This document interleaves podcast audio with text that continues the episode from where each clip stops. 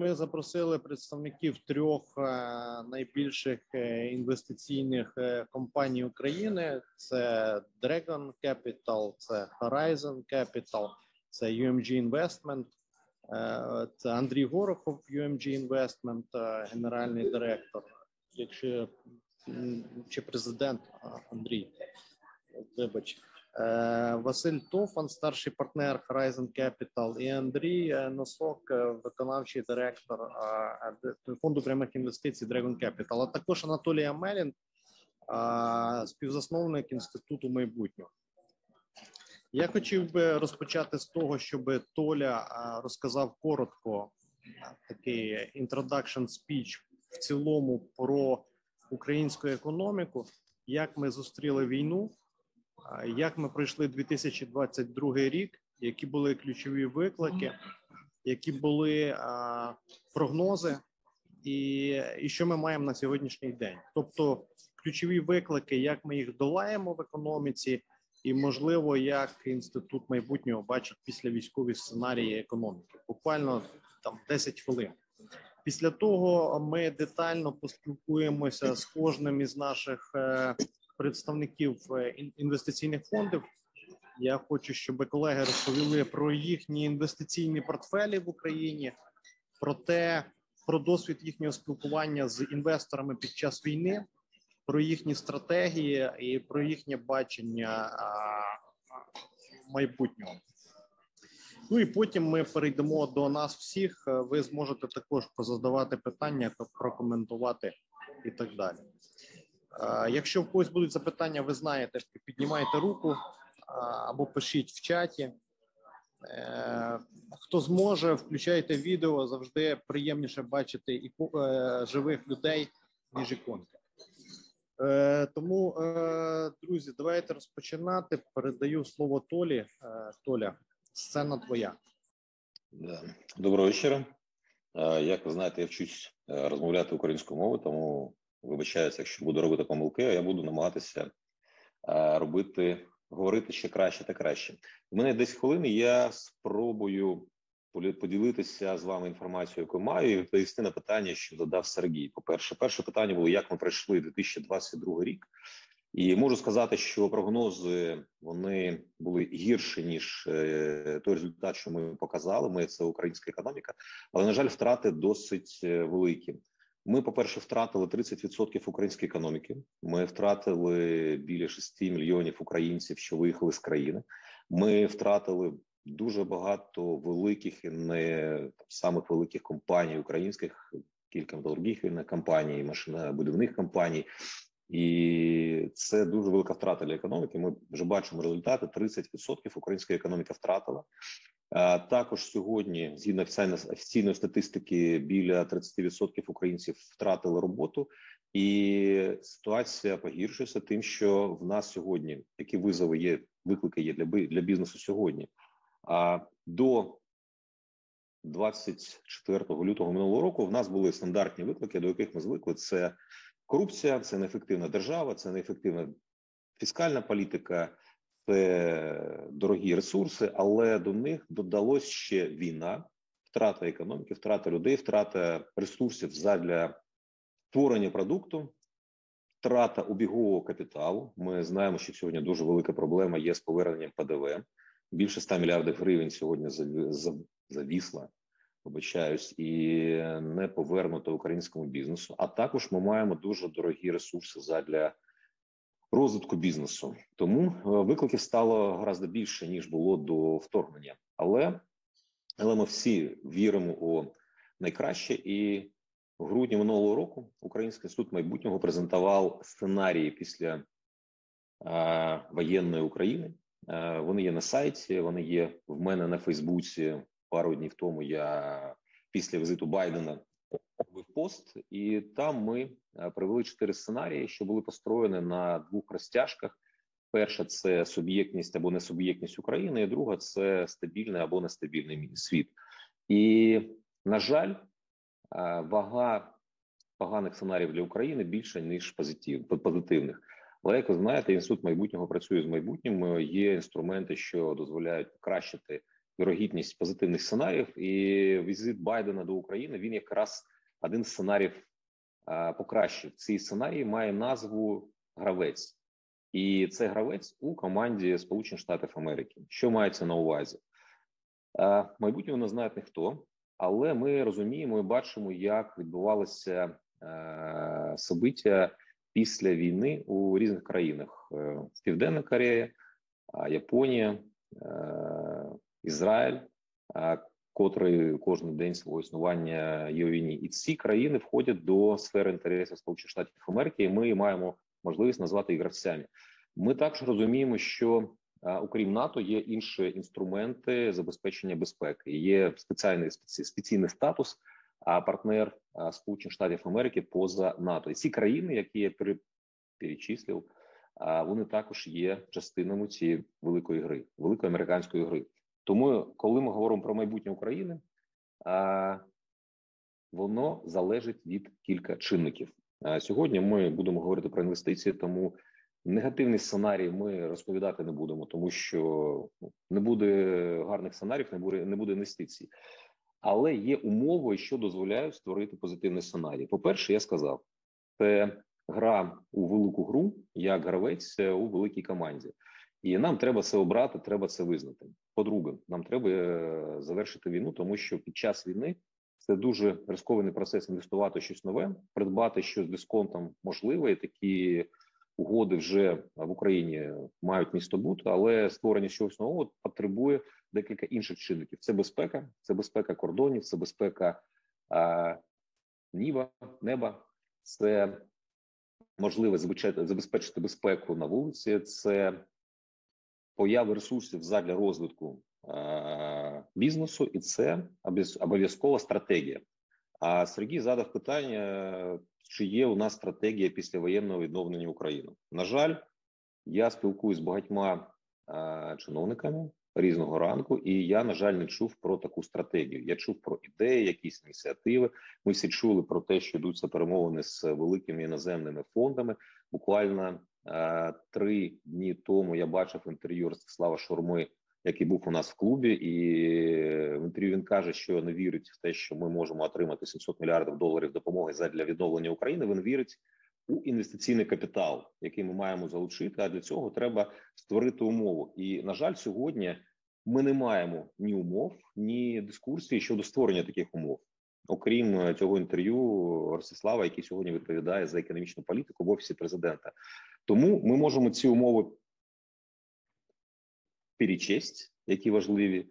Це завершення війни, це забезпечення безпеки, це надання інвесторам гарантії а, збереження їх активів е, у разі ураження там військового ураження та іншого, і створення умов, яких в нас не було до 22 лютого 2022 року. Що мається на увазі? Це довгострокова стратегія України, стратегія, яка дасть Україні можливість стати суб'єктом Ті сценарії, які інститут майбутнього розглядав минулого року у грудні, вони складаються позитивні сценарії у розумінні того, що якщо Україна не буде суб'єктом, не буде визначати свій власний путь, не буде визначати, які відносини вона буде відбудовувати з Сполученими Штатами Америки з Європою, ми не будемо ніколи ніколи успішними. І цього цієї стратегії сьогодні немає. А, Є тільки розуміння, що нам десь треба брати великі гроші, але сьогодні, на жаль, також немає дискурсу щодо секторів економіки, які мають залучати інвестиції. Якщо говорити про гіпотези, з якими робот працює Український суд майбутнього, якщо ми будемо розвиватися як гравець у під зонтиком, під амбрелою Сполучених Штатів Америки, ми розуміємо їх інтерес у Європі. По перше, це безпека, це забезпечення військової та іншої безпеки у цьому регіоні, і задля цього у нас е, створюються можливості задля перетворення українського військово-промислового комплексу, створення екосистеми військових інновацій, технології подвійного призначення, створення умов для розвитку науки та освіти. Це приклад ізраїльської моделі, і це задає для України дуже великі можливості. А другий інший сектор економіки, що буде дуже привабливий, що також входить в сферу інтересів Сполучених Штатів Америки, це агросектор. Ми вже розуміємо вплив України на світовий ринок продовольчої безпеки, і в цьому секторі ми маємо отримати дуже гарні можливості задля залучення капіталу та перетворення країни, що експортує сировину, в країну, що виробляє та експортує продукцію з високою доною вартості, і це також створює умови задля машинобудівництва, нових технологій, агрітек, що буде підвищувати ефективність українського сектору. Третій сектор дуже важливий це енергетична безпека. Ми всі довго говоримо про те, що Україна займає друге місце у Європі за покладами природного газу, але ми продовжуємо імпортувати газ нафту і так далі. Тому цей сектор також відкриває дуже великі можливості для України і залучення американського або європейського капіталу створює можливості не тільки для забезпечення України власними енергоресурсами, а також задля того, щоб зайняти велику долю, велику, але суттєву долю на європейському ринку, і це річ не тільки про газ, це забезпечення українського ринку власними нафтопродуктами та е, добудова атомних енергоблоків, е, що нададуть можливість України Україні мати більш дешеву енергетику, що є дуже великим конкурентним конкурентною перевагою задля створення виробництва. А дуже коротко в мене скільки півтори хвилини залишилось. Дуже коротко розкажу про інші сектори, що будуть мати інтерес. Це транспортна інфраструктура. Ми будемо інтегруватися в європейський ринок, і ми будемо залучати інвестиції, створити за, за цього умови що приходив е, приватний інвестор за прикладом Туреччини, це концесія у дороги, аеропорти у порти. Також е, нам треба інтегруватися у Європу, і можливий шлях до цього це інтеграція залізна залізнодорожна залізнодорожна, як правильно залізничного сполучення з Європою, е, створення колеї, створення швидкісного сполучення пасажирського з Європою. Це також великі інфраструктурні проекти, які я вважаю будуть фінансуватися фінансуватися в більшій мері європейським капіталом, але також також це буде створювати на попит на продукцію машинобудування українську. І це також дуже цікаво. А інвестиції і великі проекти у будівництві, інфраструктурному будівництві, жилому будівництві буде створювати попит на будівельні матеріали, на сервіси, а також на машинобудівництво, на продукцію і техніку, що буде залучатися для таких великих масштабних проєктів. А в першу чергу ми будемо залучати іноземну техніку, але я вважаю, що країна має створити умови, щоб ця техніка вироблялася в Україні. Як це зробив в свій час Китай та та ж сама Туреччина? Що ще може бути цікаво, е, це медицина, медичний туризм. Україна вже сьогодні показала, що може бути е, ігроком на цьому ринку, але ми займаємо дуже маленьку долю цього ринку. і Це дуже велика можливість на майбутнє без перетворення створення заново українського ринку капіталу. Ми не зможемо залучати великі кошти, не можемо гарантувати справедливу. Справедливу ціну, а ринок капіталу, на жаль, ми вивчали практично весь весь досвід останніх 30-40 років неможливе без великих е, інституційних інвесторів, першим з яких є пенсійні фонди. Тому нам потрібна пенсійна реформа задля залучення великого капіталу на цей ринок. А за ним піде і приватний інвестор, за ним підуть портфельні інвестори, яким буде комфортно, що є внутрішньоукраїнський інституційний інвестор. Що може бути ще? Це туризм та інші сервіси, локальні, глобальні, IT і так далі. Це короткий перелік тих секторів, що можуть бути цікаві для інвестицій наступні роки при умовах виграшу війні, забезпечення безпеки, а партнерських відносин з великою державою глобальним гравцем Сполученими Штатами Америки і при наявності України власної стратегії, з якою ми не можемо бути ні суб'єктом, ні е, гравцем у цій великій великій грі. Напам'ятаю, пам'ятаю, нагадаю, що сьогоднішня зустріч має назву Велика інвестиційна гра і вона дійсно тільки починається. І вона починається не тільки з нашої перемоги, а з нашого бачення того, яку Україну ми будуємо, які можливості будуть надаватися не тільки Україні, але й всьому світу з тим, що ми з цією країною зробимо.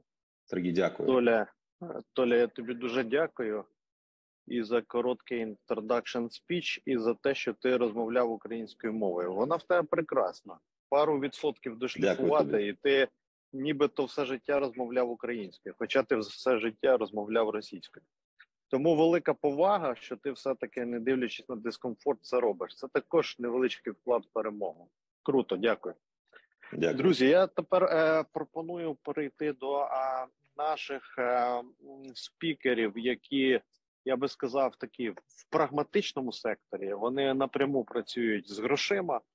Вони дуже прискіпливо оцінюють кожну угоду, і вони, мабуть, е, от в глибині відчувають, е, що у нас відбувається, який є потенціал, який є інтерес, і так далі. І оскільки у нас, як я сказав, три е, одні з найбільших інвестиційних гравців українських, цікаво послухати історію кожного, з чого складається ваш портфель з чим ви входили в війну? Як ваша стратегія, ваш портфель трансформувався під час війни? Чи вийшли ви з якихось активів, чи навпаки зайшли?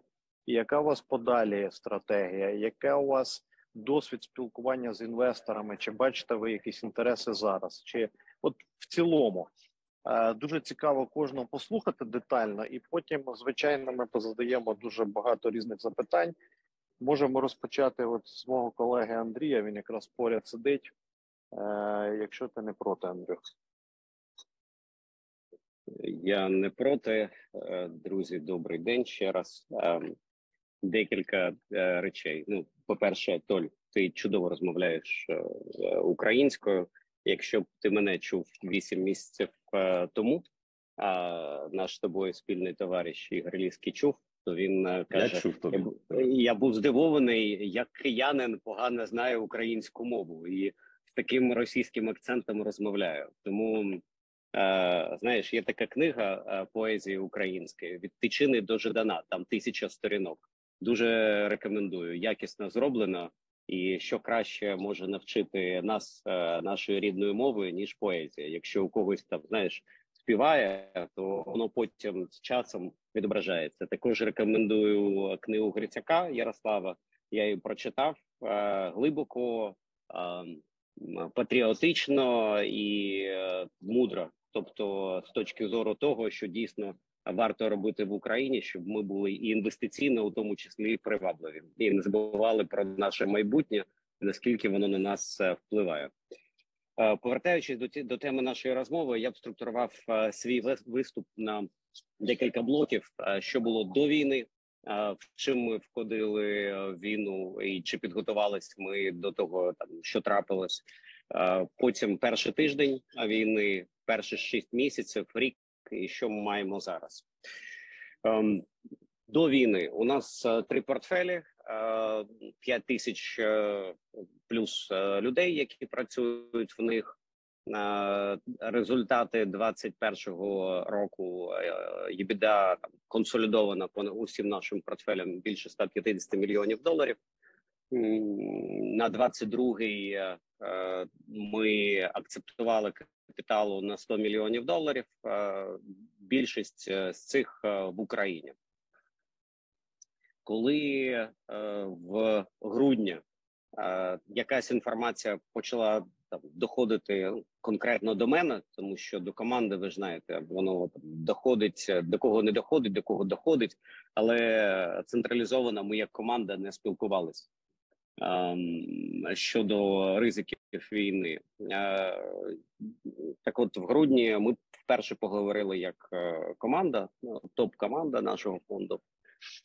Зрозуміли, що ми не віримо, що буде війна, але е, план Б треба підготувати, і ми почали його готувати з точки зору того, що може, якщо війна трапиться, там ляже банківська система, що в нас є відповідальність там за там 5 тисяч е, з хвостиком людей, і щось е, з цим там треба робити з точки зору там робочого капіталу, складів, грошей, людей.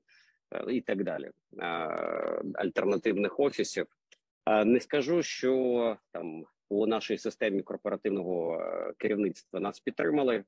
Скоріше був скепсис, ну тому що ніхто не вірив там під 100%, що війна трапиться. Ну якось, от ми 5% алкували і щось робили. Тому е, коли війна почалась з тих активів, які знаходяться у нас на сході, частину запасів ми перемістили в центральну Україну.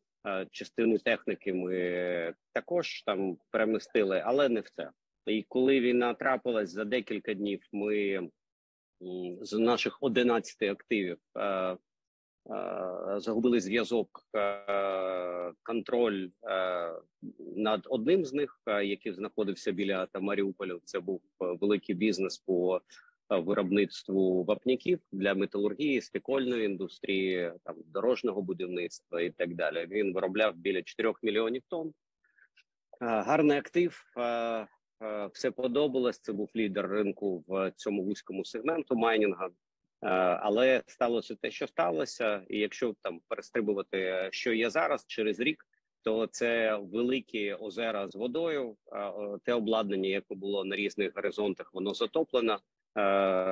Москалі, як та мапа з гранатою, нічого путного не зробили, навіть виключили насоси. Тобто, зараз це там великі озера, обладнання, яке було там мобільне, вони все вкрали.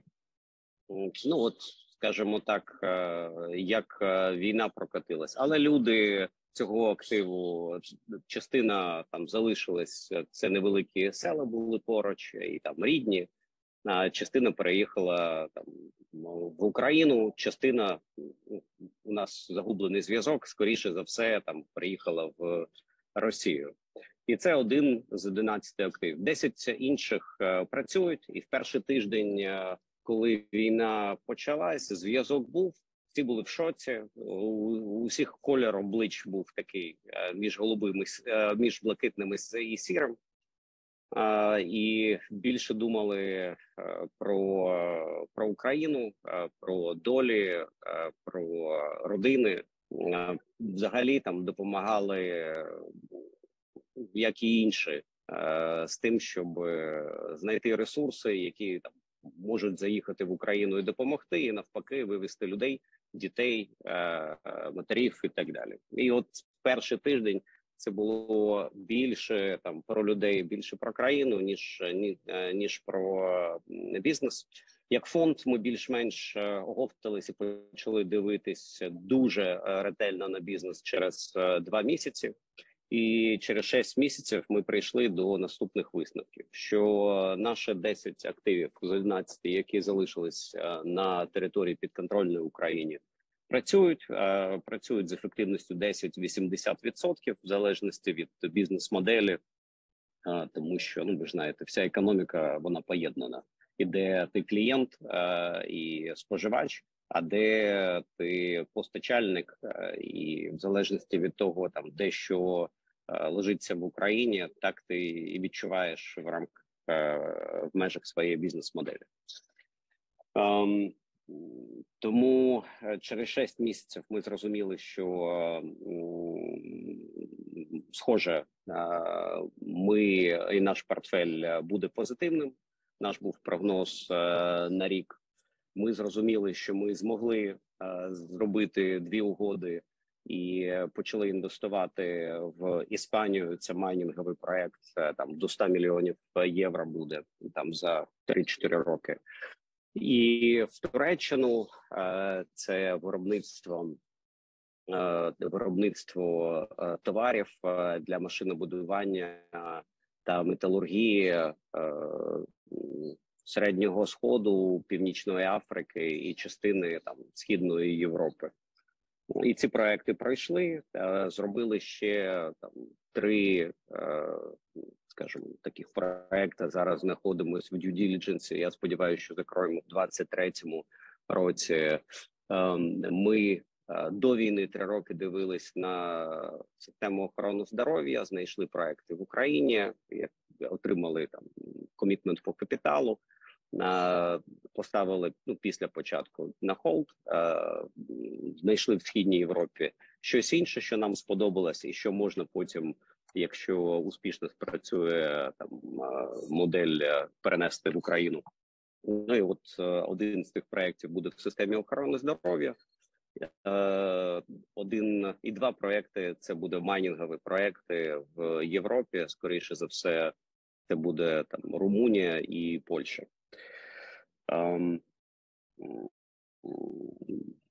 Що ми бачимо від спілкування з інвесторами? Тут залежить е, про що ми розмовляємо. Якщо це стандартна історія там за кордоном, ми дивимося тільки на моделі growth equity, там де ми погано знаємо ринки і у нас немає достатньої експертизи в галузях, то тільки growth equity, тобто міноритарна доля в ростучій е, зростаючій компанії, це тільки кешин. Там історія проста: зі 100% проєктів, які ми дивимося, 95 треш. А як тільки люди ну, роблять домашню роботу і бачать там великий капітал, е, з яким працюєш, то якість проєктів, на жаль, е, Андрюха, ти маєш на увазі Україна, те, що ви в Україні дивитеся. Ні, ні, ні, ні. Те, що ми бачимо е, в Європі, коли ти приходиш, спілкуєшся там з колами підприємців. На жаль, більша частина проєктів, які вони показують, якість їх невисока, вони не готові. І не готові. Ну вважаю, що майже як наші під як наші підприємці в Україні, тобто також ідеалізовувати не треба. І якщо там в певних країнах, де розвинути е, фінансові інституції, підприємці більш готові, то якщо ви йдете до таких е, країн, як Іспанія, Італія, е, навіть не кажу про Туреччину. Е, там Румунія також там підприємці досить дрімучі, скажімо так, і ті проекти, які залишаються для інвестування, вони не досить якісні. Тільки 5% із 100, Ну от ми, ми бачимо, що з цим можна працювати, і там ну може там в піввідсотка, тобто це там один-три проекта на рік. Можна ну дійсно проінвестувати гроші.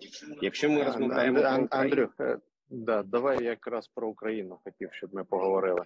Так, а якщо про Україну, то у нас е, модель досить проста. Коли ми спілкуємося з іноземними інвесторами, які цікавляться, ми їм пропонуємо дві моделі. Якщо вони думають про е, там певний час joint venture, ми їм пропонуємо нашу міноритарну участь з формулою там виходу чи підтримки їх в залежності від того, що їм комфортно. Ми не беремо мажоритарної долі. Ми готові підтримати там білий іноземний капітал, щоб допомогти йому зайти в Україну.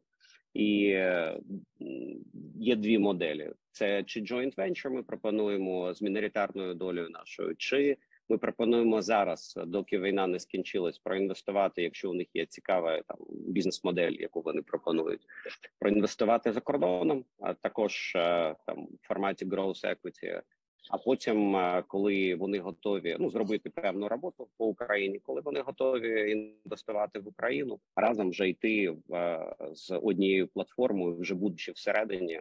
Е, І інвестувати і за цей час, е, доки війна не закінчиться, ну і не прийде там певний е, певна фаза комфорту у, у інвестора мажоритарного працювати за кордонами, будувати з ними, але підготовлювати їх до інвестицій в країну. Чи це працює? Я б сказав, ми почали процес декілька місяців тому. Як тільки там підпишу перші там три таких угоди, я там розповім. З цим є питання. Чому? Тому що більшість людей е, е, хоче побачити там певні речі. е, Вони не готові з точки зору конкретних е, таргетів в Україні. Е, їх е, не задовольняє певна якість активів, е, ну крім е, там неурегульованих питань в нашій країні, і тому більше розмов ніж конкретики. Я не роз не кажу про політичні гроші чи поліполітичні гроші. Я кажу суто про приватний капітал е, і проекти індустріальні, тобто поза IT. IT там це поза нашою експертизою, тому е, не скажу. Щодо України, то ми дивимося зараз е, активи в центральній і західній Україні. На схід зрозуміло, ми не дивимось, і ці активи. е, Ну я сподіваюся, що в наступному році там ми дві угоди зробимо. Дякую. Е, Андрюха, ще, ще одне питання до тебе. Твоє спілкування з глобальними компаніями, інвесторами про Україну. Е, Які в тебе висновки за цей рік спілкування? Е, Чи вони цікавляться, чим вони цікавляться, і, і як вони взагалі ставляться до України і до інвестицій в Україну? Ну 99% не знають, чого вони в Україні хочуть. Тобто вони щось хочуть, але не знають чого і кого. Е, І з цим є питання, тому що якщо е, там твій мажоритарний інвестор, а саме в цій моделі ми їх розглядаємо для інвестицій в Україну. Не знає, що він хоче, як його там в чомусь переконати, враховуючи, що є питання з якістю е, таргетів, е, враховуючи ризики, вартість е, там капіталу досить висока. Е, я б сказав, е, ну, IRR повинен бути не менше 30%, Ну 25% – це таке, а то і більше. У них в голові 40%, але ми не бачимо ні distressed assets, ні якихось таких класних угод, е, де можна багато заробити і дати їм е, там, хоча б ARR 25, е, там не кажучи про 40-50, на які вони сподіваються. Тому те, що ми пропонуємо, зробити певний там разом з ними маркетинг research, подивитись на певні галузі, і потім вибирати вже конкретно на що дивитись і. Е, запитуємо їх, чи вони там готові стратегічно погодитись на менший АРР. Ну якщо там не буде такого АРР, як вони хочуть, і зробити певний плацдарм для подальших інвестицій там в Україні Дякую. в Україні. Дякую.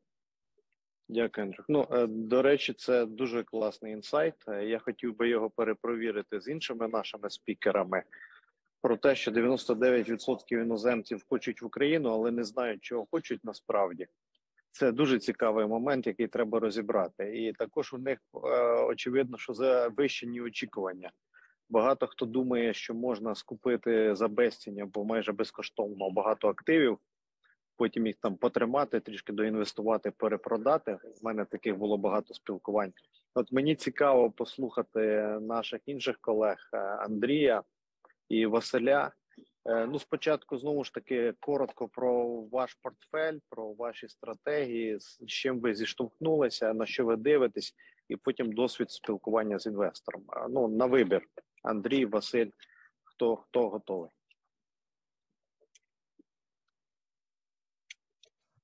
Е, колеги, я можу почати. Е, По перше, я сподіваюся, що я впевнений, що в наступному разі я з вами буду спілкуватися гарною е, українською мовою солов'їною, але е, зараз я над цим ще працюю. Тому я буду спілкуватися Україн... е, е, англійською з вашого дозволу. Um, look, in our case, I'll be very brief. I don't think I have a crystal ball, so I'll not make predictions about what's going to work or not in Ukraine. I'll tell you what we do. Since 2012, we've pivoted to a strategy that is focused on exporting companies.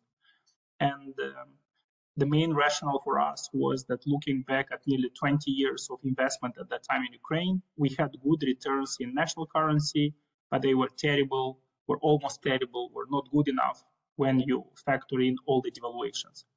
So around 2012, we decided that the best exposure you can have to Ukraine is to invest in exporting companies. And then it's almost, it goes by exclusion. There's not that many sectors in which Ukraine is competitive on global basis.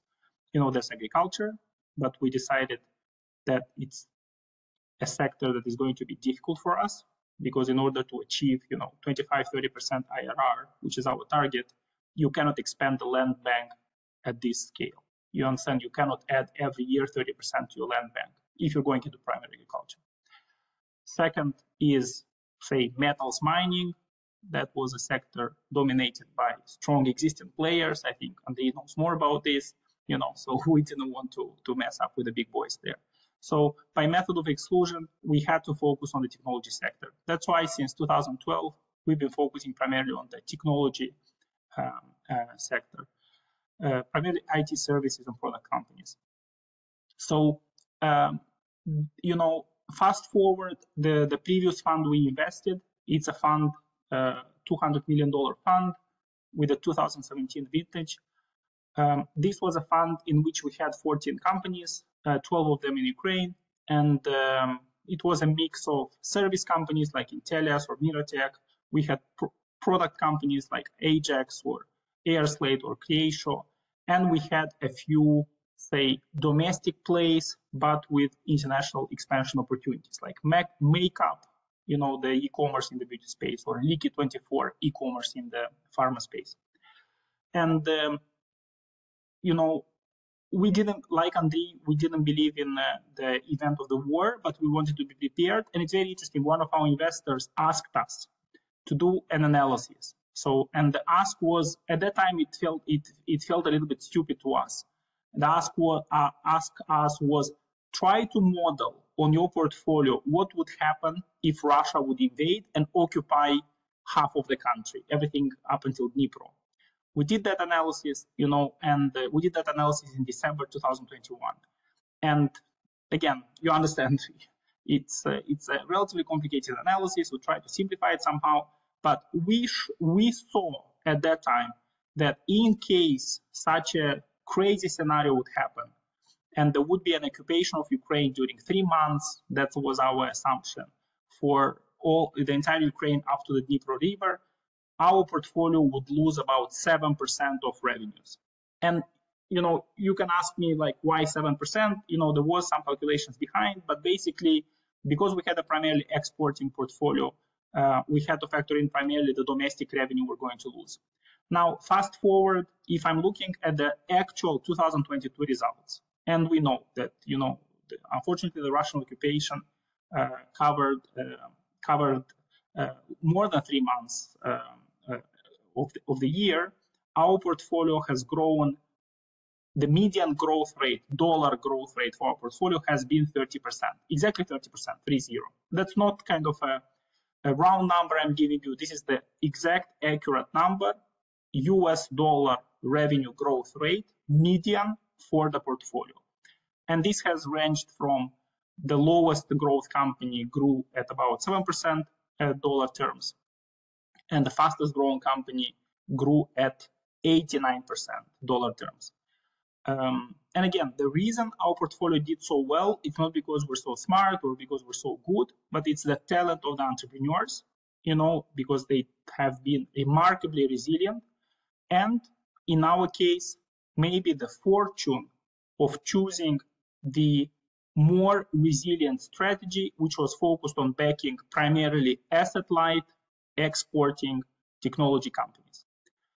Uh, Sergey, that, look, that's a short. I don't want to speak too much. I can speak about the investors and contact with, with investors afterwards because we were in the, say, unusual position of raising a new fund last year. As, as you may have seen in the news, we we have been raising this $250 million uh, 250 million dollars funds, and we closed the first 125. We'll close another 100 by April 24th. We'll announce another 100. So um, I, I, can elaborate on that in my in my later intervention on how what the feedback of the investor has been. Василь, дякую. Ну, це дуже класний кейс. Це кейс, на якому можна вчитися і брати приклад. Тому я вас вітаю, ви молодці.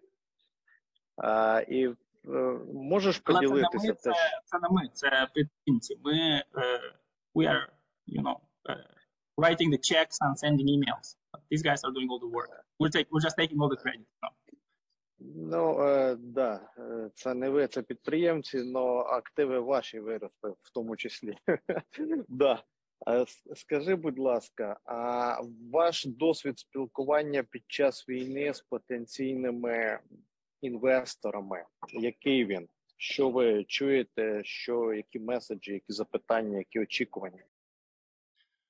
Look, um, I I want to be very say transparent here and uh, present the facts the way they are. Yes, we've locked the first 125 million of our of our fund, and this is we had the first close, which means say the first round of the of the new fund raised in September 2022 um, it's it sounds like almost an impossible thing to do. The truth is, you know, this this first close has been backed primarily by let's call them impact or dual mandate investors, and I want to be transparent about this. So, as backers of our first close, we had EBRD, IFC, uh, you know, we had DEG, which is the Development Bank of Germany. We had, um, you know, the Rockefeller Foundation and um, th- this kind of institution. So it's true in our first close, we had investors who have also a development mandate. At the same time, we are in touch with, say, let's call them the cynical investors, the one that don't care about development, they care about you know making money. And I have to say, with those investors, it's a little bit of a diffi more difficult sale. But we do expect we'll have, say, a meaningful contribution by pragmatic, cynical, money-focused, returns-focused investors. And the feedback we're getting from those investors, yes, there are contrarian investors. You know, they are, say, you understand what contrarian means. They are comfortable to bet against the stream. So they are comfortable with being contrarian.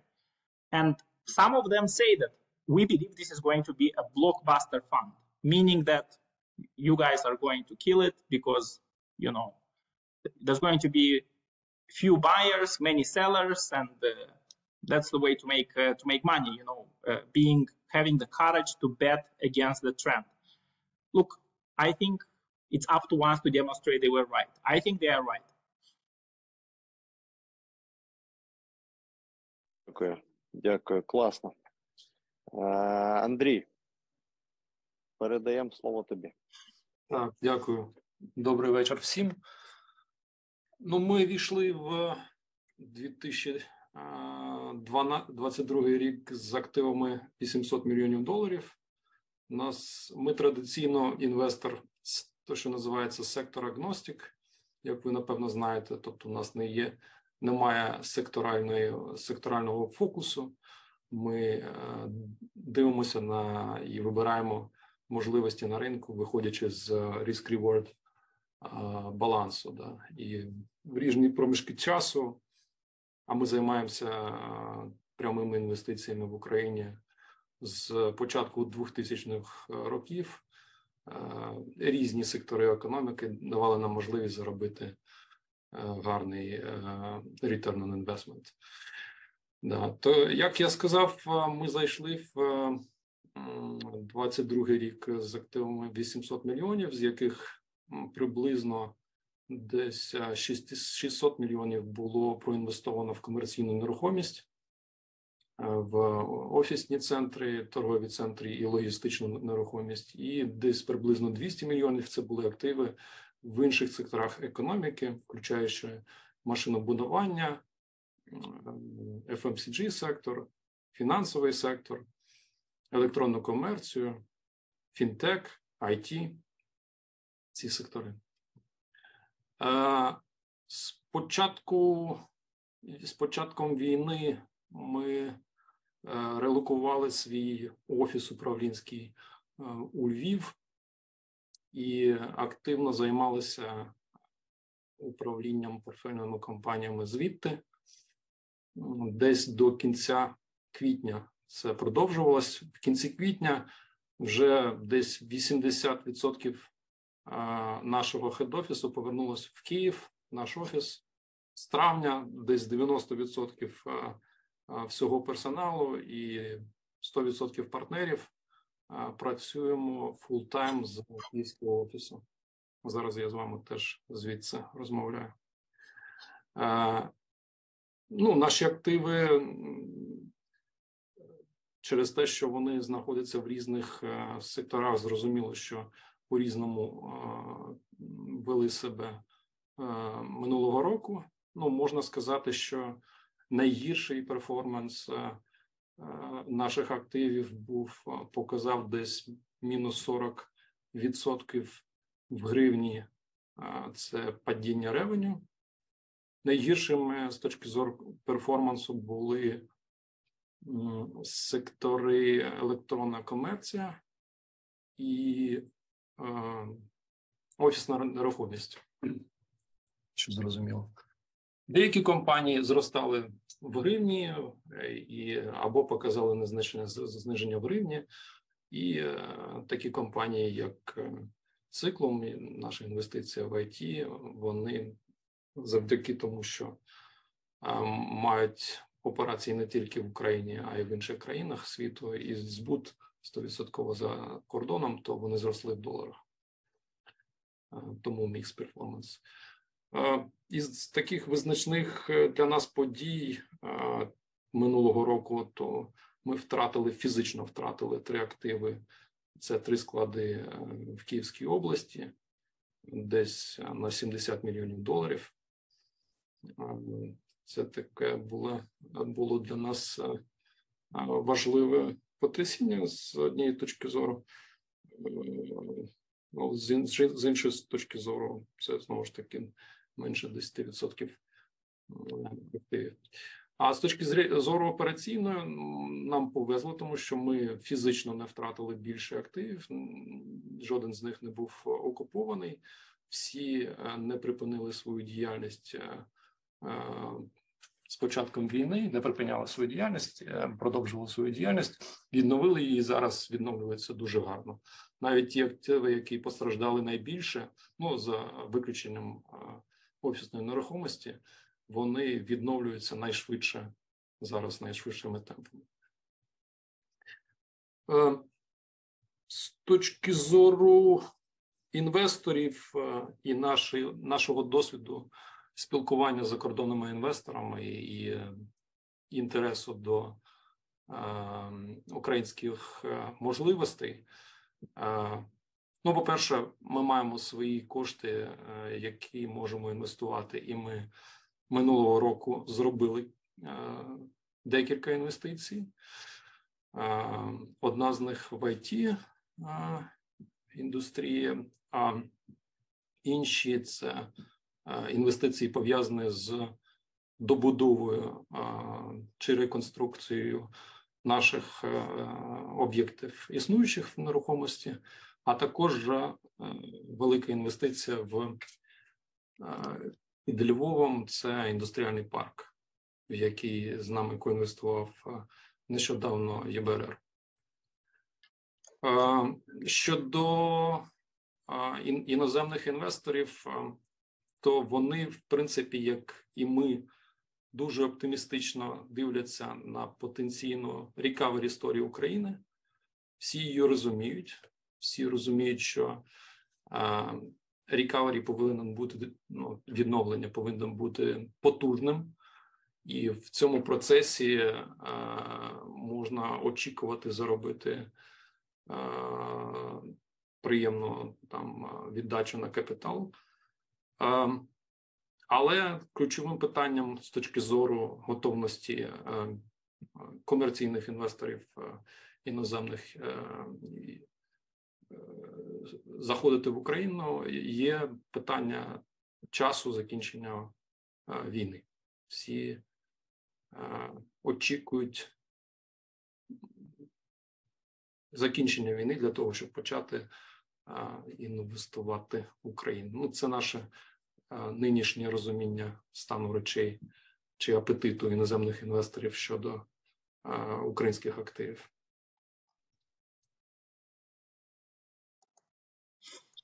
Е, Андрію, дякую. В мене зараз е, таке швидке питання до кожного з спікерів, буквально коротенько, і ми потім перейдемо до запитань від е, наших колег. За аудиторією хотів сказати, але виходить, що не за аудиторію, а з екрану. Друзі, от у вас є ваші фонди, компанії, є якісь стратегії, свої фокуси, і це зрозуміло. Андрій там більше в майнінгу. Василій Харайзен більше в ІТ і в експортних компаніях. Дрегон Андрій, я так розумію, більше в real estate, логістика і так далі. Але якщо би ви могли ширше глянути, і припустимо, війна закінчилася, і припустимо, в Україну прийде точно багато інституційних грошей, ну декілька сот мільярдів інституційних, урядових.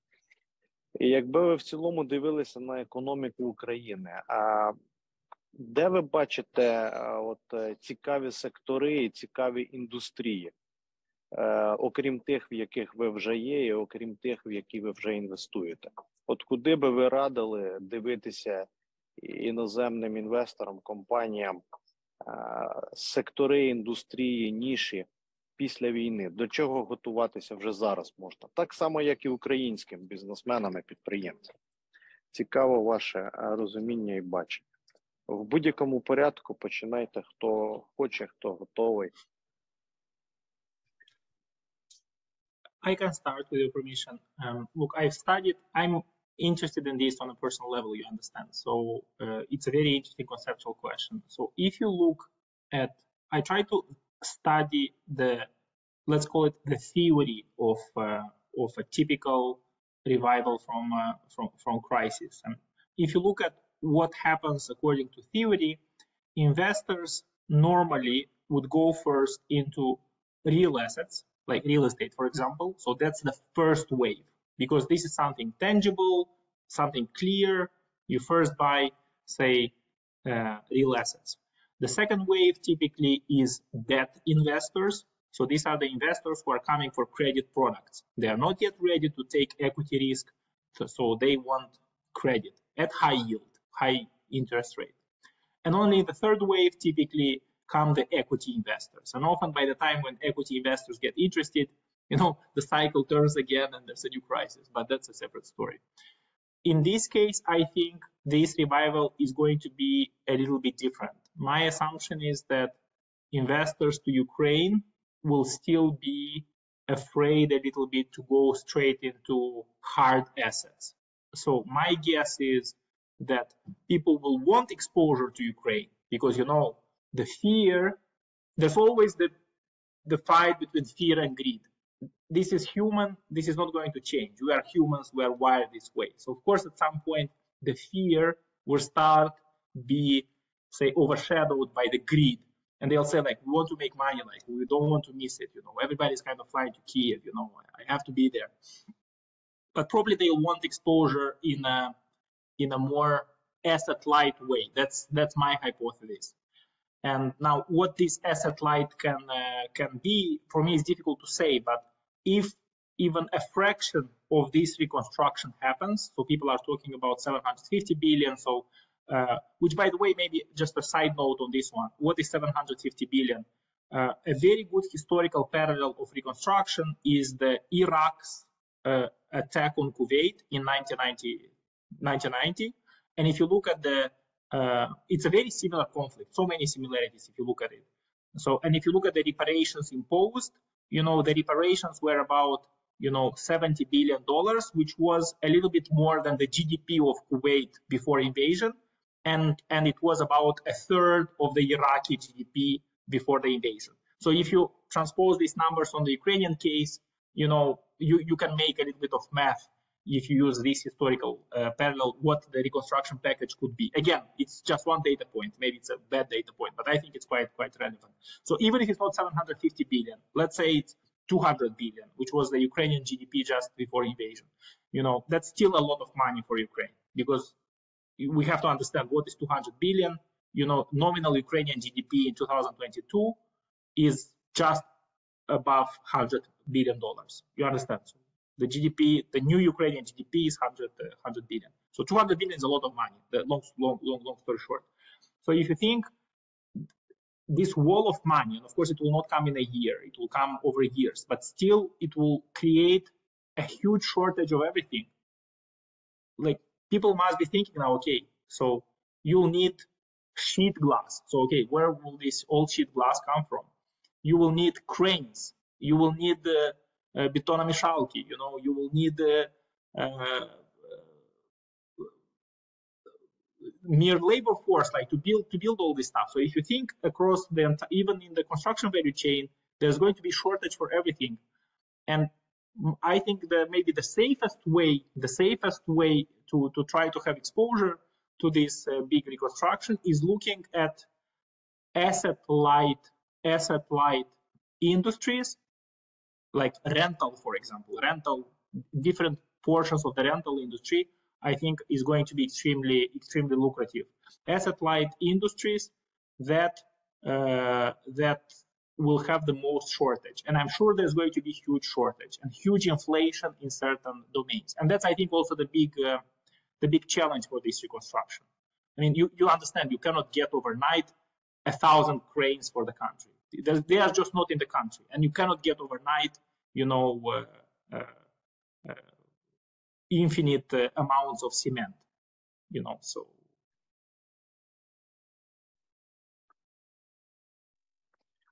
Vasil, thank you, thank you very much. And Andrei, uh, boss Andreis. Якщо дозволите, я підхоп, підхоплю. Да, два. Я теж хотів е, додати, що я бачу два основних фактори, які ми повинні мати на увазі, коли ми прогнозуємо інвестиційний дефі... Е, інтерес щодо українських активів. Це перше, це reconstruction, uh, rebuilding of Ukraine, да? uh, розбудова України. І все, що з цим пов'язано. Да, Про це вже Василь тільки що uh, якраз uh, говорив.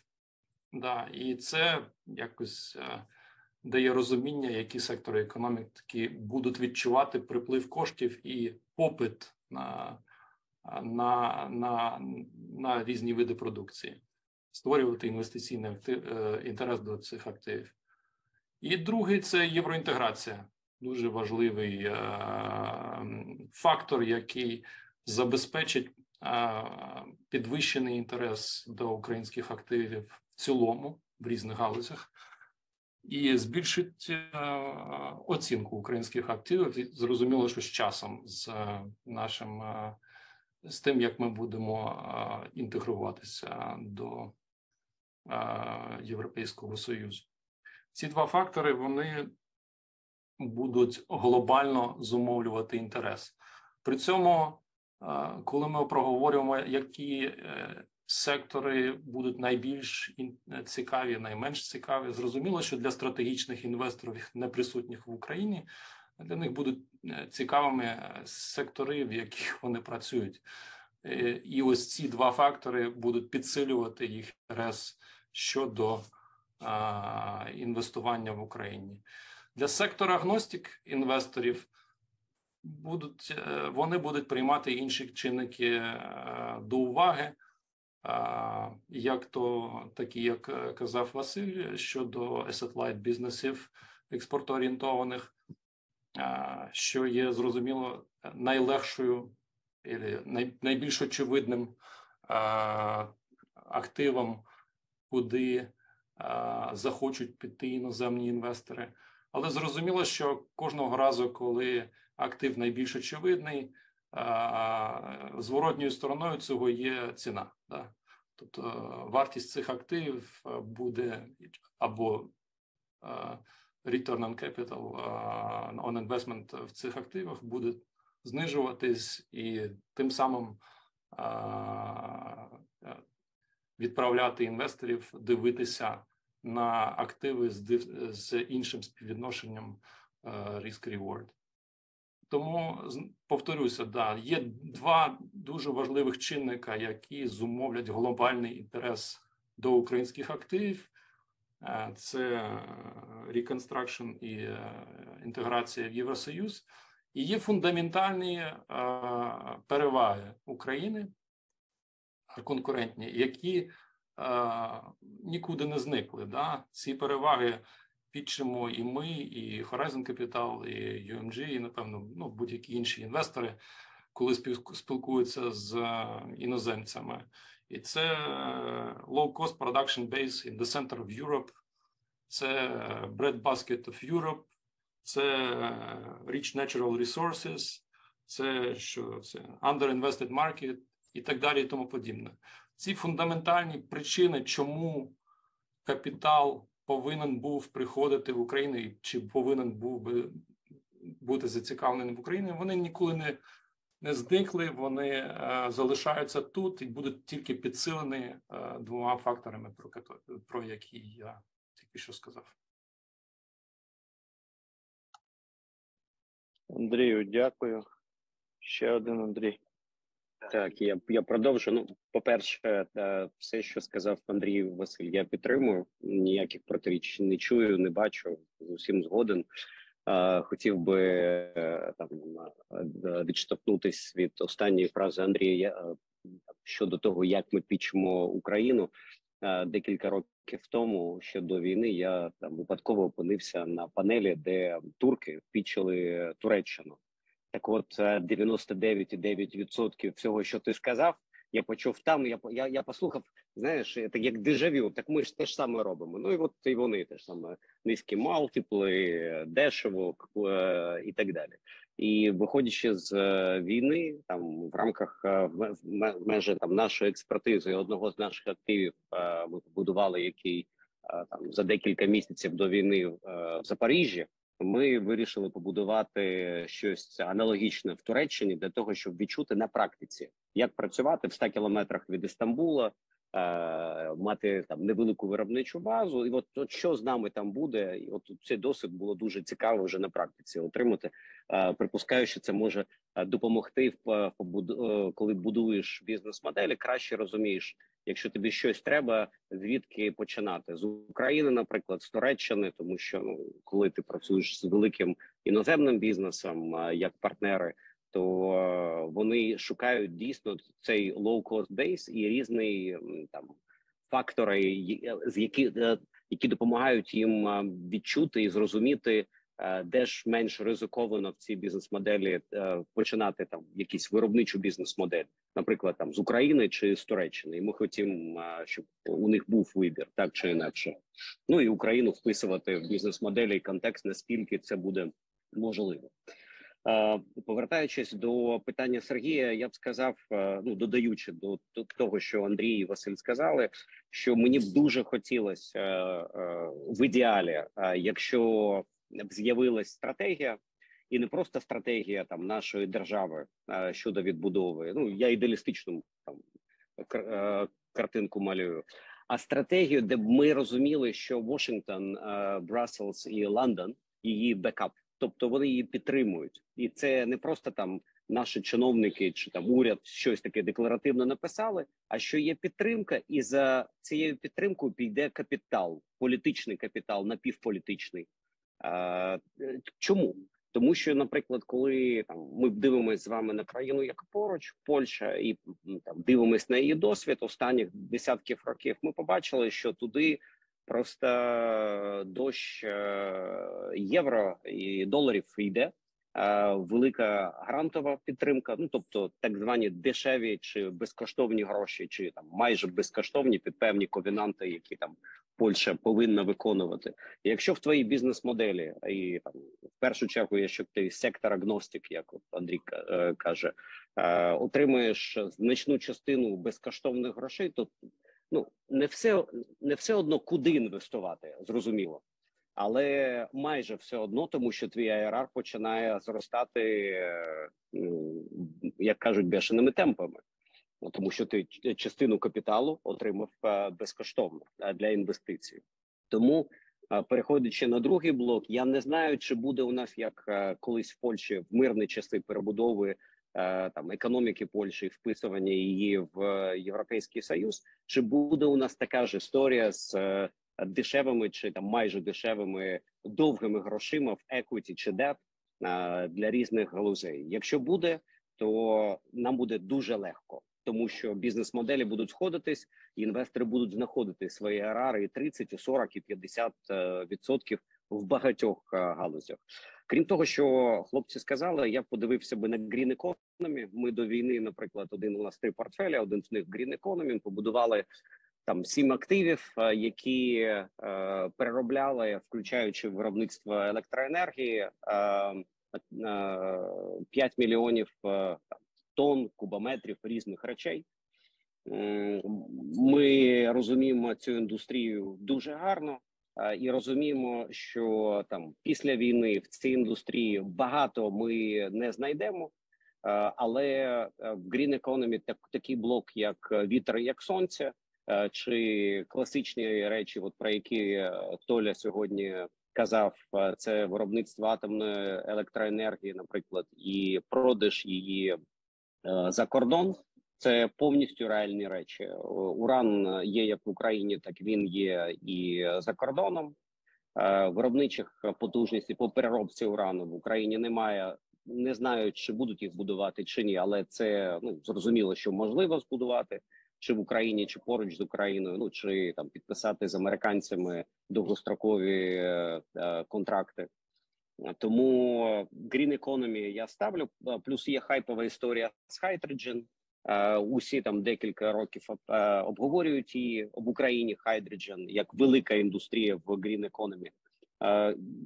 Як вона може відбутися? Це хайпові, дешеві, довгі гроші, які захід вирішить направити в цю індустрію на розвиток її саме в Україні. Але хайдроджен, якщо розвиваєш, то варто тоді повністю галузі поруч підхоплювати, включаючи металургію, транспорт, для того, щоб переводити там ну це на цей ресурс. У хайдроджен є свої особливості. Хтось мріє, що можна там водород передавати на великі дистанції. А тут є питання, що він робить, і які повинні матеріали, чи ми можемо використовувати наші поточні труби, по яким газ е, йде. Ну кажуть, що не зовсім. Е, але використовувати в економіці, якщо ти її перебудовуєш і робиш модерновою, е, отримавши довгі гроші, так е, можеш. Дякую.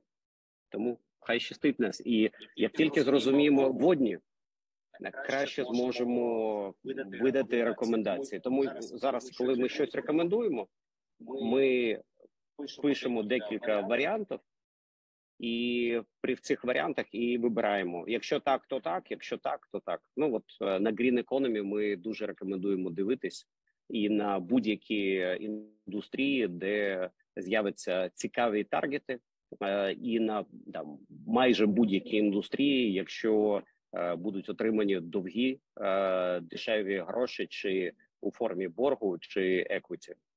Дякую. Андрію, дякую. І в мене запитання зараз до Андрія, Андрія і Василя. Яке би одне запитання або відповідь на яке одне запитання ви хотіли би почути від своїх колег? Андрій від Андрія Василя, Василь від двох Андріїв і Андрій від Андрія Василя. Яке б ви запитання задали вашим колегам? Що б ви хотіли від них почути?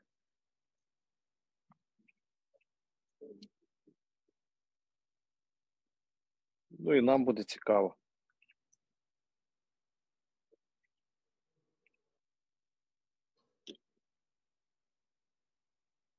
У мене є питання. Е, я б е, від е, Андрія хотів би почути його особистий прогноз. Війна закінчилась. Україна, от як Толя казав, нам гравець. Нам дали ну вважайте більше 200 мільярдів доларів. Якусь цифру там equity, debt, але щось таке довге. Е, в Україну. Е, нормально є там ліберальна демократія, е, більш-менш там rule of law працює. Що буде з сектором нерухомості?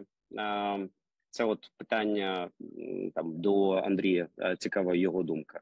Щодо Василя, я б задав питання по IFIs. Як ти бачиш доки війна не закінчиться, наскільки IFIs будуть підтримувати е, інвестиції в Україну? Е, ну на що сподіватись, і коли вона закінчиться, чи зросте їх апетит щодо України, і в якій формі ну ці інвестиції там до і після від IFIs будуть приходити? Дякую. Андрюха, для непродвинутих, е, що це за IFIs? Що це? Не зрозумів. Ну от Василь е, розповість е, про цих, е, скажімо, дуже поважні інституції фінансові закордонні, які Окей. допомагають розвивати. Зрозумів, зрозумів. Дякую, колеги. Дякую, Андрій, за запитання. Мені задав якраз не за адресою. Я займаюся особисто всім, крім нерухомості, але зрозуміло, що можу відповісти на на, на на запитання. Да, я займаюся е, всіми іншими галузями інвестиціями нашими, крім е, нерухомості. Е, наш інший партнер цим займається, але дивіться, по-перше, я хочу відмітити, що не вся нерухомість однаково себе поводила цього року, навіть цього року минулого, як мається на увазі 22-го. Е, торгова нерухомість е, зросла. Да, Наші об'єкти, особливо зрозуміло, в Західній Україні вони е, перевищили показники минулих років. та київська нерухомість торгова зазнала там втрат на початку, але потім протягом року вона відновилася до довоєнних показників. І буде зростати навіть зараз під під час війни. Да, То відповідаючи на твоє питання, що буде з з цією нерухомістю, то зрозуміло, що з більш бурхливим з наявністю економічного зростання, і тим більше бурхливим економічним зростанням, який буде стимульований іноземними інвестиціями, будуть е, і виростати показники торгової нерухомості. Аналогічна логістика вона дуже гарно себе почуває е, почувала минулого року і е, продовжує буде продовжувати себе так почувати, як ми бачимо, і в цьому році під час війни, і зрозуміло, що з розвитком торгівлі, е, з розвитком економіки, потреба в логістичній нерухомості буде зростати. Ну знову ж хочу відзначити, що ця нерухомість е, її показники е, зростають навіть зараз, відновлюються до до воєнних рівнів або перевищують е, ці рівні. Тобто це питання, судячи за всього, більш стосується офісної нерухомості, яка зазнала суттєвного впливу від е, з початком війни. До цього впливу додається ще фактор е, ковіду та ремоут-ворку, віддаленої роботи, яка стає звичаєм для багатьох компаній, да, і, для, і це питання там більш глобальне, як як буде виглядати е, робота, віддалена робота в майбутньому, який відсоток е, персоналу компаній майбутнього буде працювати з офісів. Але зрозуміло, що ми ми очікуємо, що е, попит на і цей вид. Е, нерухомості е, повернеться з зі зростанням економіки і інвестицій. Yes, and Дякую. questions on IFIs. Look, I think it's a big opportunity, and also for I think for the people on this call, because yes, we took a small portion of their commitments to Ukraine. I'll just mention three institutions, but all of them have uh, more, many more have programs for Ukraine. So DFC, which is the IFI for so the Development Bank of US, they've announced one billion package for Ukraine. IFC have announced so World Bank they have announced two billion package for Ukraine, and EBRD has announced a three billion package for Ukraine 2022-2023, two years. So uh, what are these numbers? So look, I just mentioned three institutions, and it's uh, it's a six billion uh, figure. Uh, just to put it in perspective, again, if you take Ukrainian uh, nominal GDP after this contraction of about, say, 120 billion, and typically you have gross capital formation. So basically, investments by the business, say, typically in a year at 15% of GDP. So say that's say 15 billion to 20 billion dollars. This 6 billion is like a huge amount. It's almost say a third of what typically businesses invest in a year in the country. So just put in perspective, I think it's a great opportunity also for people on the call to reach out to those institutions and see how you can uh, uh get a portion of that money. Дякую, Василь. Ти також можеш задати питання колегам. Okay, І Андрій. Two short questions. Uh, Андрій, Андрій Горохов, to you. Uh, uh, моє питання. Uh, maybe not not the right uh, person to answer, but still you're close to this. All the founders of my companies are asking me concisely what is happening on the energy situation. Is it going to get worse because it gets better? Is the worst behind us? So should we keep buying generators or is it already not that say bad? So any maybe two, three comments on the on the electricity situation in the country. I'm sure you're speaking to Mr. Sakharuk and other people at DTEC more often than we do. So. Uh, Василь, немає проблем. Андрій, ти бачиш, помста прийшла швидко. Я запитав тебе про нерухомість, а Василь мене про енергетику. Ну добре, дивись. По-перше, ти ж знаєш усі усі дисклеймери, усі там обмеження моєї відповіді, тому що це не моя зона експертизи, і багато факт і багато зовнішніх факторів. Якщо б зараз CEO енергетичного бізнесу там ДТЕК би да там ДТЕК Energy, якщо там більш навіть конкретно розповідав би там щось, та він би накидав цілий лист там, куди полетять ракети, де можна і за скільки по часу відновити там певне обладнання для того, щоб його потім поставити, чи воно взагалі його можна чи ні там інтегрувати. Якщо ми припустимо, що рівень е, атак е, Росії залишиться на от на тому рівні, як у нас Анатолій Амелін е, в соціальних мережах прогнозує. Дякую, Толь. Я дивлюсь на твою аналітику з точки зору, коли нас що прилетить і скільки. Ем, я б сказав, що система витримає. Я не бачу крім одного фактору, як може полетіти більше. А цей фактор це Іран і іранські ракети, чи Росія їх отримає, чи ні.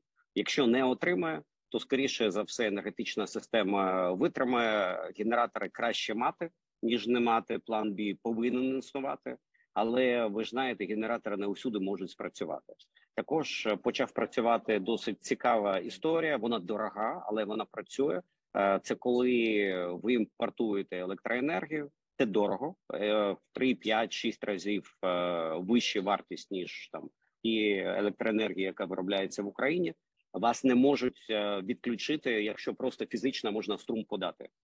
Тому певні бізнеси, там чия бізнес-модель може витримати це, і там, де генератори не варіант, також дивиться на цей варіант. Ну тому що план B і C повинен існувати, якщо ви хочете нон-стоп працювати, вирішивши усі питання з капіталом, з логістикою, з людьми, які працюють. Тобто, от якось так. ДТЕК, те, що я знаю, з їх з їх боку робить усе, розуміючи е, свій fiduciary duty, свої обов'язки перед державою, перед суспільством і перед економікою. Тобто, ну якщо можна сказати, що вони вважаються кастмі. Е, це так. Я в Давосі я був на енергетичному сніданку, де був е, і Волкер, і багато поважних е, європейських і американських людей. Це був сніданок ДТЕК, присвячений енергетиці. І тут було також декілька питань, що робить держава для того, щоб допомогти енергетичним компаніям. Ми не розмовляємо про ДТЕК, про усіх енергетичних компаній, які існують як в зеленій, так і в класичній енергетиці, для того, щоб ну вони отримували гроші, якщо прилітають ракети, якщо знищується інфраструктура, і отримували швидко. А, там ну і також були розумні питання від інвесторів в енергетицю е, в енергетику, крім ДТЕК, і у ДТЕК також.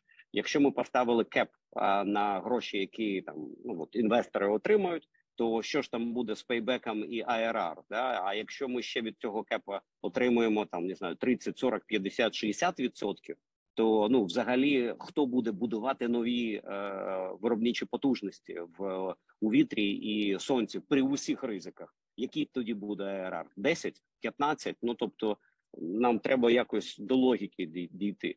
Але зацікавленість є, і зелена енергетика досить проста щодо бізнес-моделі. Щодо технологій, в неї точно будуть інвестувати і точно будуть інвестувати великі мільярди. Скажімо, якщо будуть правильні умови, там я б сказав, що щонайменше там 20-30 мільярдів доларів після закінчення війни в цю галузь зайде як локальних, так і іноземних інвестицій. Дякую. Дякую, Андрій. Так, Василь, до Андрія іншого є запитання так, чи немає? Так, е, коротке запитання, будь ласка. Uh, Андрій, the, the question is the following. So, I understand, and I'm asking you again as a real estate and logistics expert. So, I hope that's fine. So, look, um, I understand there's a migration of there's huge migration flows we've had since the full-scale invasion. And for example, one number that surprises me is that in Kiev you have as many people as before, but you know a portion has left, but a new one has come. In Lviv, you have 150,000 more people. As as people who are in real estate and logistics, I assume you're looking at these things. You know the new demographic map of Ukraine. Your take and maybe I'll make it simple for you. Do you think it will more or less get back to how it was? So say people will return to Kharkiv and so on, or you think this post-war situation will be that we have to consider a different map of Ukraine. So Kiev will get bigger, uh, Lviv will get bigger, and all the rest maybe will get smaller. Sorry for the maybe complex question. Ну, на, найбільше sorry ти повинен сказати, що задав мені питання по нерухомості. Ну, ладно, я спробую відповісти. Е, З того, що я знаю зі спілкування з е, моїми колегами, то ми навіть маємо нерухомість на площі ринок, да, маємо там ресторан, е, і можемо відслідковувати е, активність е, людей у Львові, в тому числі таким чином, е, що моє наше розуміння, що внутрішня міграція вже е, повернулася. Ну що ті люди, які поїхали тимчасово на західну Україну, більшість цих людей е, повернулися до місць постійного свого проживання історичного. Я зрозуміло, це не стосується регіонів, які дуже близько до фронту, але глобально наше розуміння, що в тому ж самому Львові кількість людей е, значно зменшилася за останні місяці відносно стан справ е, на літо е, минулого року.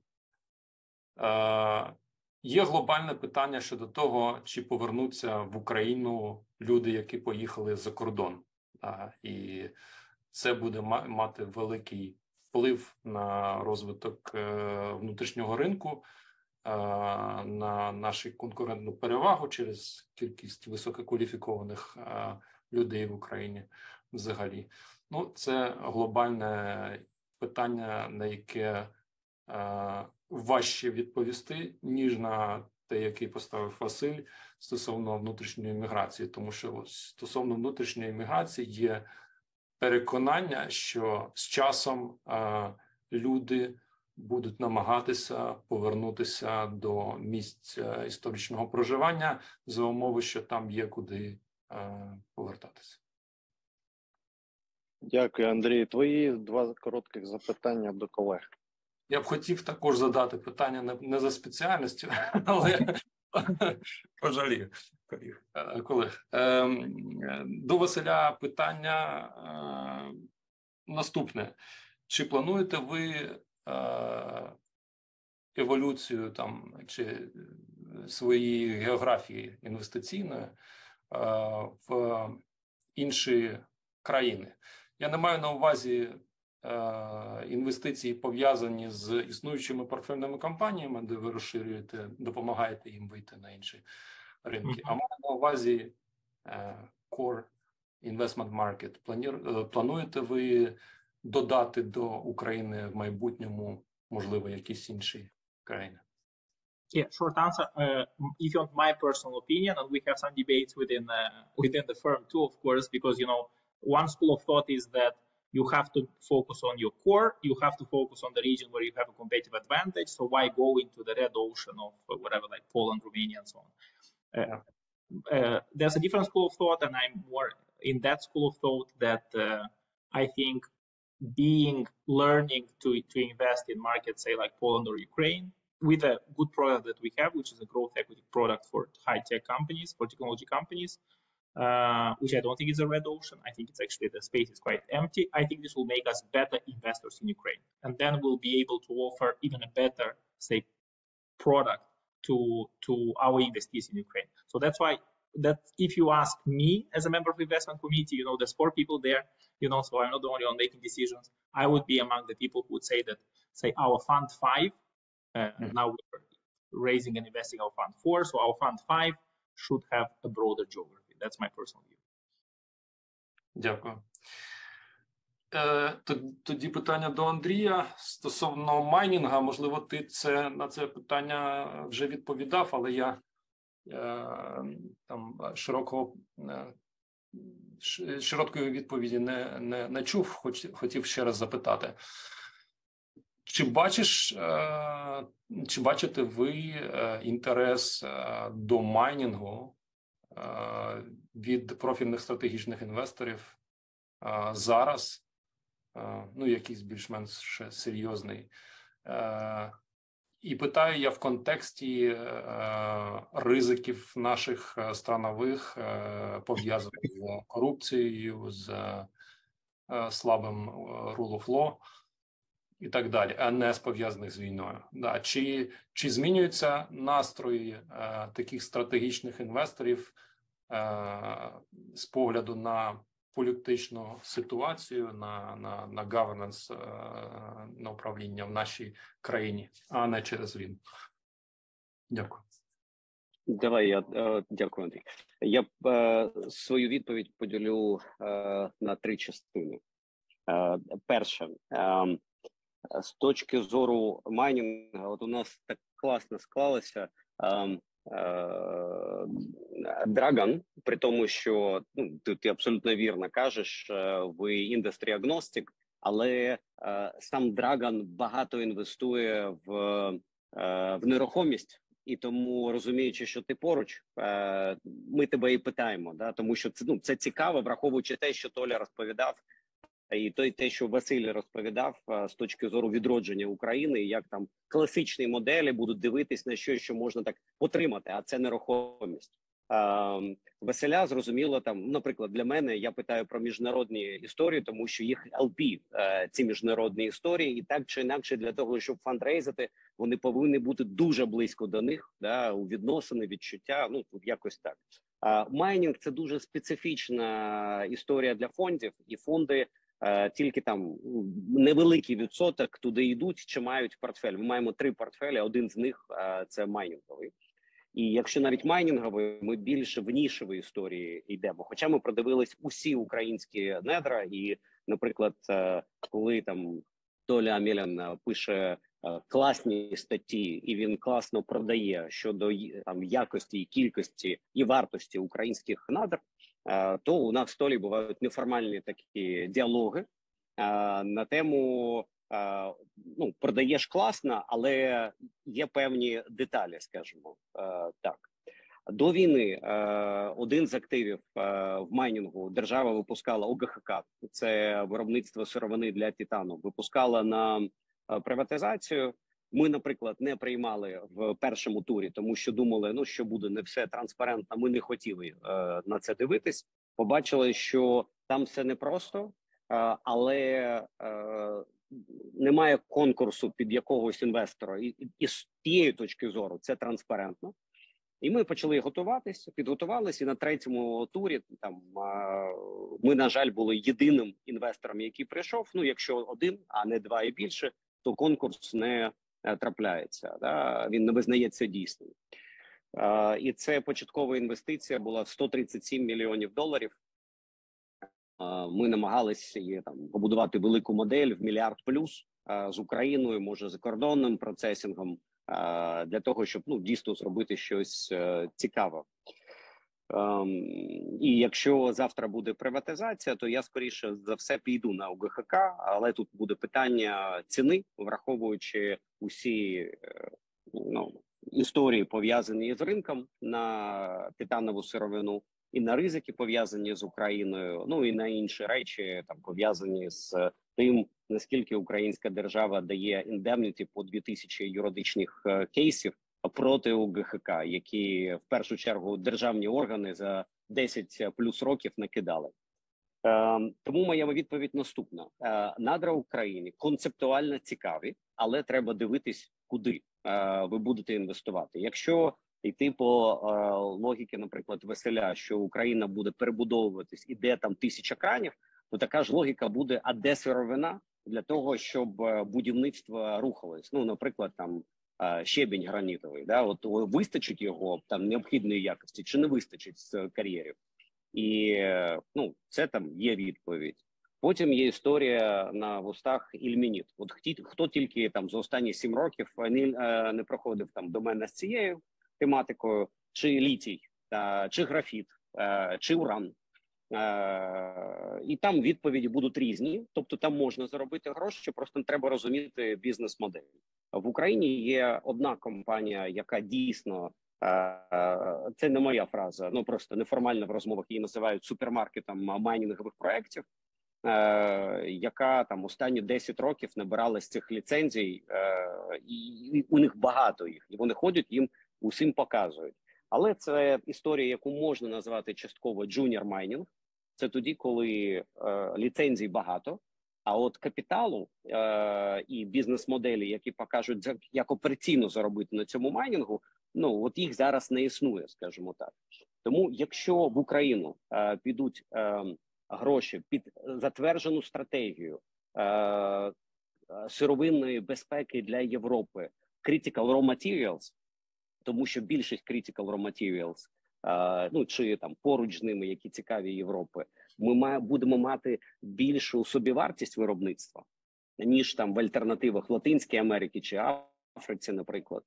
І це буде стратегія, тобто не про гроші, да а от про те, що просто от, от треба мати на території Європи, і треба допомогти Україні, і не вистачає якісних проєктів. От давайте сюди. А, Я вірю, що вони взлетять там 5, 6, 7 а, мінералів, там які я назвав вони спрацюють і декілька там інших також. Але е, тут треба розуміти, чи будуть ці гроші, чи ні. Треба розуміти, е, там, якщо, наприклад, робиш фонд. Е, от ми там розглядаємо з декількома інвесторами зробити невеликий фонд по junior mining і також там скласти певні ліцензії. Чи зможу я їх випустити в Канаді чи там на AIM -і в Лондоні Е, щоб отримати капітал потім на розробку, да і там ну транспарентно показувати, чи інвестори покрутять е, у візка пальцями, скажуть на Україну ми не підемо, е, забудьте. І тут чи допоможуть там певні страховка від американців. DFC, наприклад, чи там Мегі, чи будуть вони давати на такі проекти, чи ні? Ну, я не знаю. Ну це от такий якщо комплексно там відповісти по. Дякую. Дякую, е, друзі. Ми трішки перелімітили. На жаль, через мене погано я модерував. У нас ще є хвилин 6-7. Давайте декілька запитань і, і будемо тоді е, завершувати. Тарас, Тарас Козак. Всім привіт, е, Тарас Козак, Інститут Універ. Питання таке: значить, ви говорили щойно про якісь бігмані. Так, кожен з ваших фондів управляє сотнями мільйонів доларів, IFIs, там мільярди доларів. Ми говоримо про десятки, сотні мільярдів. А питання буде інший край. Е, ваші персональні особисті інвестиції в Україну чи є на даний момент? І якщо немає, чи є, е, якщо є, то які, якщо не секрет, якщо немає, чому, і чи плануються ваші особисті інвестиції особисті мається на увазі сімейні там чи якісь такі в Україну зараз чи там після перемоги? Дякую. Я, я можна я почну дуже коротко. А, а, У нас е, ну як і в усіх фондах є повний алаймент е, з інвесторами. Тому, якщо інвестуєш в Україну, треба класти власні гроші. А вони існують е, майже в усіх нових проектах, які фонд робив, і де було просто доречно входити. Е, чи буду я продовжувати так? Інакше інвестицій в Україні просто фізично не буде. Я буду підтримувати. Дякую. Аналогічно. Ну, мої інвестиції там же, де інвестиції, якими я управляю, і no. діяльність наша пов'язана з тим, щоб примножувати е, чужий капітал разом з своєю skin in the game. Тому вони будуть там, де ми будемо займатися інвестиційною діяльністю, тобто тут. Аналогічно для Horizon Capital теж.